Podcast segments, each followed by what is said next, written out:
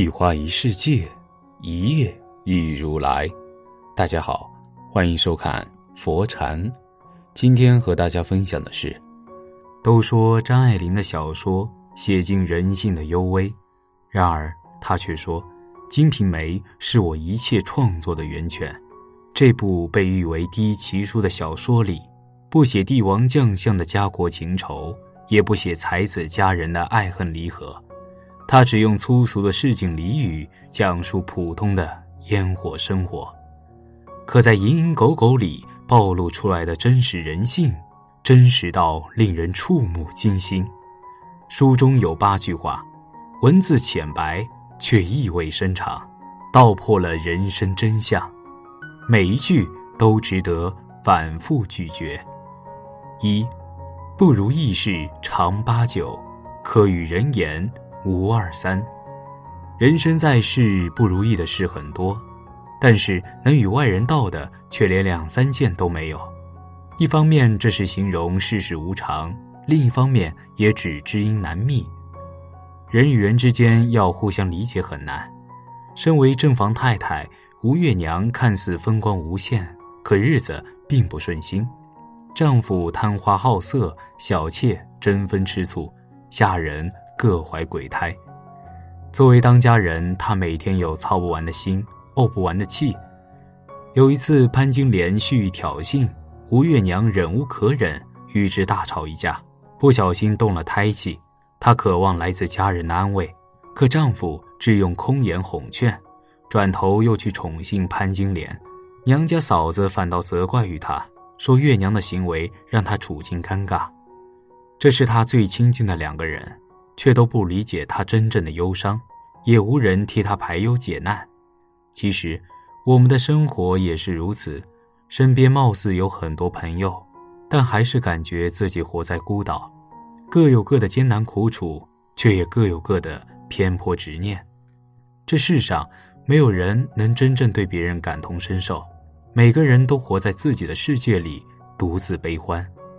唯有坚韧内心，学会自我排解。才能坚强的走完人生的泥泞。二，祸患每从勉强得，烦恼皆因不忍生。西门庆的后宅里，得宠最久的是潘金莲，可戾气最重的也是潘金莲。她几乎出口就是骂人，骂妓女不知廉耻，骂小厮捧高踩低，骂其他妻妾行为不端，骂李瓶儿借儿子争宠。然而说到底。不过是对自己得不到、做不成的不甘和愤怒。其实，人这一生哪能事事尽如人意呢？总有沟壑难平的欲望，总有求而不得的感情。有时候，你越是努力，越是痛苦；越是强求，越是煎熬。与其执念如此，反不如放宽心神，接受自己无法做到全知全能，抬起双眼去看大千世界里的。更多精彩，把执念放下了，心就快乐了。三，金粉火炼方知色，人与财交便见心。应伯爵等人是西门庆的结义兄弟，常跟着他白吃白喝。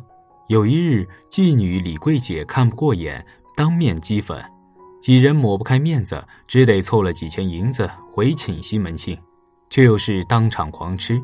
又是偷到李桂姐家的摆设，恨不得付出一分，立刻收回十分。小小一顿饭，尽显几人心地的凉薄。果然，西门庆一死，应伯爵等人立刻投奔他的继承者，还帮着新主人谋算西门庆的遗孀。所谓兄弟结义，到头来抵不过银钱几两。我们常常说，钱财如粪土，情义值千金。但情义有时会被伪装，钱才是真实人性的试金石。贪婪的人永远见利忘义，善良的人总想援手他人。有人借钱不还，抵死相赖；也有人坚守信义，即使身处困境，也不肯亏欠他人。一个人的钱品几乎就可以等同于他的人品。能和你好好谈钱的人，才是值得深交的人。四。前车到了千千辆，后车到了亦如然。作为邻居和结义兄弟，西门庆亲眼见证，并一手推动了花子虚家的败落。他利用花子虚的贪花好色，趁虚而入，勾引其妻；又利用花子虚的亲信，以打点官司为名，吞没了花家大半财产。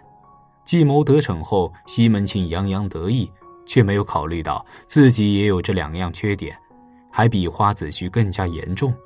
果然，西门庆死后不久，早就对他滥情心怀不满的妻妾们纷纷离去，无一人肯留下守节。被他重用的伙计、恶奴恩将仇报，大肆吞没家产，西门家一落千丈。这世间最难解的谜局就是，人总在重复别人犯过的错误。明明看到过纵欲伤身的报道，却依然心怀侥幸，毫无节制地玩游戏、刷视频，直到染上重病才悔不当初。明明听过中年危机的悲惨下场，却依然随波逐流，不思进取，直到生活的暴击降临，才痛哭流涕。可人生已经耽误，伤害已经造成，那些浪费的时光、错过的幸福，永远不会回来。所以，请一定记住马修·萨伊德的话：多从别人的错误中吸取教训，毕竟你没那么长寿。不可能把自己所有错误都犯一遍。五，见礼买来见礼卖，容易得来容易舍。作为西门庆的女婿，陈静济一出生就站在很多人终身难以企及的高度。他是宦官子弟，从小享受惯了锦衣玉食。家族败落后，岳父西门庆继续庇护他，还一度将他当做继承人培养。陈静济只需按部就班学生意、学交际。就有实实在在的锦绣前程，可他却只知道贪图享乐、偷情私会，以至于几年后被赶出西门府时，依然不会经营。短短时间，陈静济将家业败个精光，一度落魄到沿街乞讨、任人欺侮，一手好牌打个稀烂。契科夫说：“轻易得到的东西，往往不被珍惜。”因为没有体会过努力中的艰辛，就感受不到收获时的幸福。一件事物的价值不仅取决于它本身的价值，还包括我们为之付出的汗水和心血，为之煎熬的所有日日夜夜。付出越多，价值越重；得到越难，越倍加珍惜。这道理对物品适用，对事业适用，对爱情同样适用。六是非终日有，不听。自然无。西门府中妻妾互相争分，下人彼此陷害，人人在背后议论别人，同时也在被别人议论。唯一例外的是孟玉楼。纵观整部《金瓶梅》，很少看到有人传播他的流言蜚语。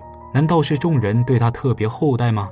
可书中明明提到，妓女刘桂姐只是偶然进府聊天，就在背后诋毁孟玉楼，所以更大的可能就是。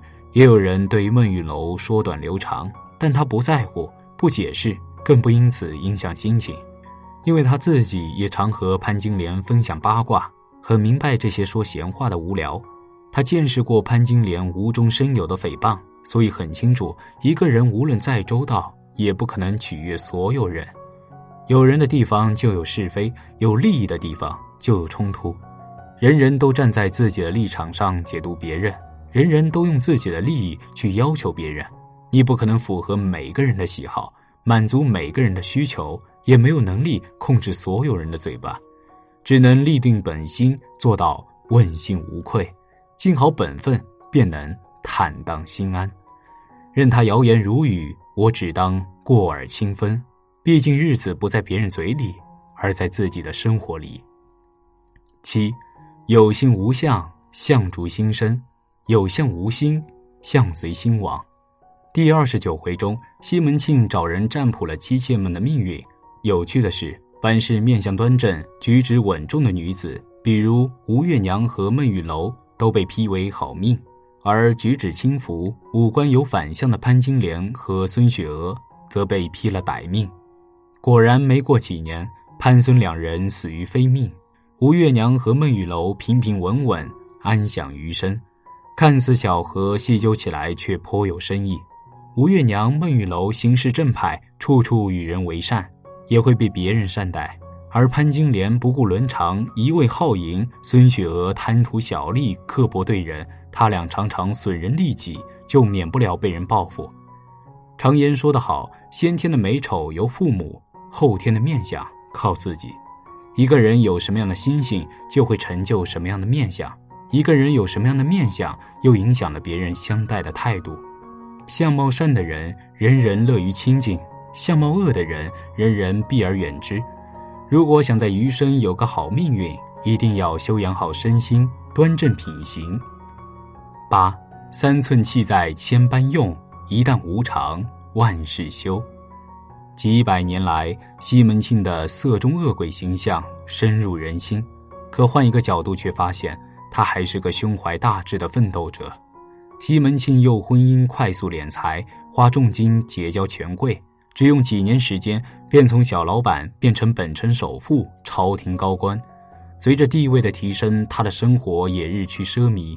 可正在他雄心勃勃的时候，不幸染上重病身亡。他死后，小妾纷纷改嫁，朋友改换门庭，拨天家财被伙计、家奴明偷暗盗，一生努力化为流水。这结局令人唏嘘，却更令人警醒。看多了身边的人被命运裹挟，拼命追逐更昂贵的事物，更虚荣的生活，还美其名曰享受人生，于是内卷起来，毫无止境，透支健康，变本加厉，直到有一天病痛缠身，不得不拿出钱来换命，才幡然醒悟，辛苦多年，什么也没留住。增广贤文早就说过：“良田千顷，不过一日三餐。”广厦万间，只睡卧榻三尺。人生需要的东西其实并不太多，那些得到却用不上的物质，到头来都成了累赘。不如看淡欲望，好好生活。《金瓶梅》的故事虽已过去数百年，其中的赤裸裸的人性浮世绘却依然历历在目。欲望依然无穷无尽，争斗仍旧俯拾皆是，人人都在艰难求存。在得失利弊中备受煎熬，可趋善避恶永远是生而为人的底线。愿今天的八句话能帮助你读懂人性，从此立定本心，光明行事。今天的分享就是这些，非常感谢您的收看。喜欢佛禅频道，别忘记点点订阅和转发哦。最后想跟大家说。现在佛禅已经正式开通了 Facebook，所以你只要在 Facebook 里面搜索佛禅，点击关注就可以私信给我了。子木非常期待与大家的互动，在这里你永远不会孤单。